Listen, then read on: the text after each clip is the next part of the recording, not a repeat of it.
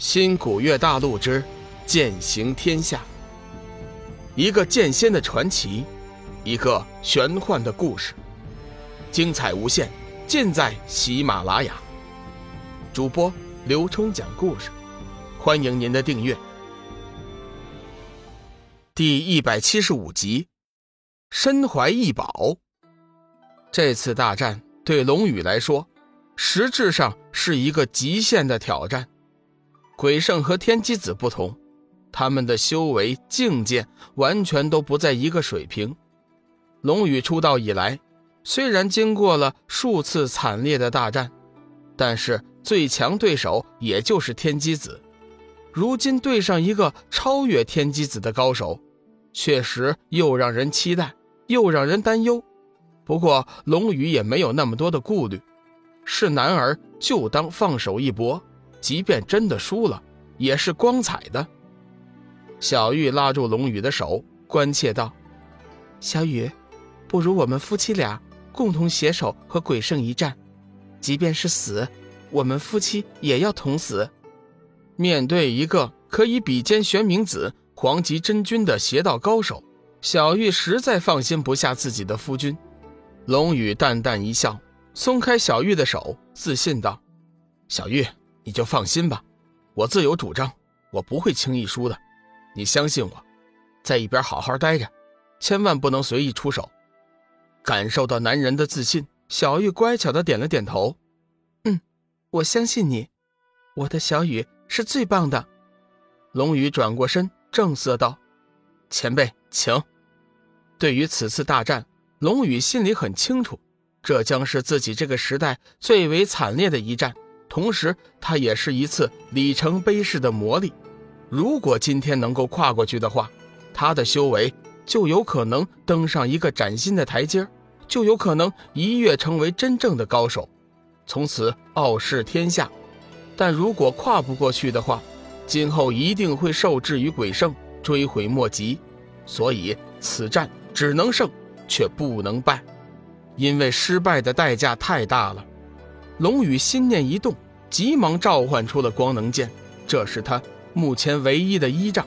只要光能剑在手，龙宇心中便无所畏惧。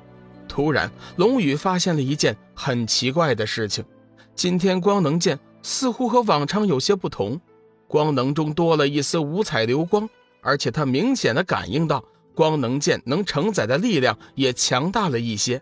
虽然还不明白这是怎么回事但是也够龙宇高兴的了，正好大战在即，光能剑的威力突增，岂不是好事？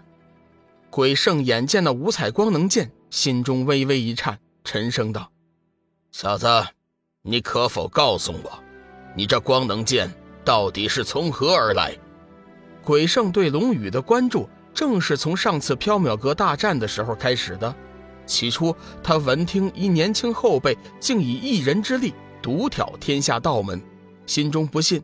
后来研究了他手中的光能剑之后，方知他的厉害。不过，纵然以他的博学多能，也无法猜透龙宇那把光能剑的来历。鬼圣哪里知道，这光能剑本来就不是此间物件，他哪能知道其来历？龙宇自然不便解释，淡淡道：“与生俱来的。”鬼圣冷哼一声。知道是龙宇随意敷衍，心中不悦，脸色大变。小子，普天之下还没人敢和我如此说话。前辈问我，我即答之，有何不妥？龙宇说光能剑是与生俱来的，严格意义上说，确实也没有欺骗鬼圣。光能剑乃是新古月星龙家之物，龙宇莫名其妙地转世到此间，光能剑未曾消失。自然是与生俱来的，此间原委，鬼圣哪里知道？小子，今天我就教训一下，叫你知道如何尊敬长辈。鬼圣显然对龙宇的回答心存芥蒂，这会儿便是要存心发难了。其实鬼圣一开始故意提出条件，目的很简单，就是给龙宇找个台阶下。龙宇虽然打败了天机子。但是在鬼圣的眼里，依然算不了什么。说话间，鬼圣全身已经散发出强大的气息，瞬间功夫，他已经紧紧锁定了龙宇的气息。龙宇只觉得心中被压了万斤重力，连呼吸都有些困难，不觉间意识也渐渐模糊，像是要剥离自己的身体一般。生命之灵在第一时间感受到了主人的不妥，急忙自发的运转起来，催动天一圣经和生命之气流转他的全身，最后直冲心神，唤醒了龙宇即将涣散的意识。龙宇在生命之灵的帮助下。瞬间清醒，心神回归，眼中猛地闪过一道金光，手中光能剑竟如实质一般，发出几声刺耳的尖笑，仿若鬼哭狼嚎一般，笑声凄厉哀婉。下一时刻，光能剑发出堪比太阳的光辉，层层光能向外扩散，仿若雾气一般，紧紧地将龙宇笼罩在其中。鬼圣的气势攻击碰到那些光能防御之后，竟然再无法寸进。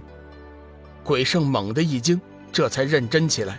如此看来，龙宇并没有自己事先想的那么简单，须得小心应付，千万不能大意。你身上可有斩日仙剑？鬼圣似乎想起了什么，猛地问道：“斩日仙剑此刻还在点苍山我玄冥子师尊那里。如果你想学天机子抢夺，恐怕要打错主意了。”龙宇见鬼圣问到斩日仙剑，心中顿时警觉起来。莫非这鬼圣也想学那天机匹夫，志在夺宝？这就是所谓的一朝被蛇咬，十年怕井绳。鬼圣知他会错了意，冷笑一声：“ 哈哈哈哈别把我和那无耻小人放在一起。我鬼圣本来就是邪道，我真要夺宝，也不会编造什么理由。”抢夺便是抢夺，我邪道之人要做也是真小人，绝不做那欺心之事。我之所以问斩日仙剑，是因为我在你身上，准确的说，应该是在你右臂处感应到了神兵的气息。龙宇将信将疑，微微一愣，心头一颤，看着自己的右臂之中五彩流光，突然想起了一件事情。如果自己记得不错的话，光能剑中那道五彩流光，恐怕就是上次在灵海九宅星君密室得到的法宝宝器。怪不得自己感觉光能剑的威力大增。现在想来，原来是那道宝器的作用。这鬼圣也当真了得，就连这都能感应得出。龙宇此时又想到自己身怀异宝，千万可别让鬼圣看出来。否则，谁知他无夺宝之心呢？想到这里，他才意识到了自己犯了一个致命的错误。几天前和冷若萱告辞之时，自己竟然忘记了将那柄水系仙剑送出。现在就算是赶回去，估计玄清门也封山闭关了。真是该死！前辈不必多言，我们大战就是了。龙宇自然不能解释自己右臂的神兵之气，只得敷衍。不过这话听到鬼圣耳朵里，却又是龙宇的狂妄。本集已播讲完毕，感谢您的收听。长篇都市小说《农夫先田》已经上架，欢迎订阅。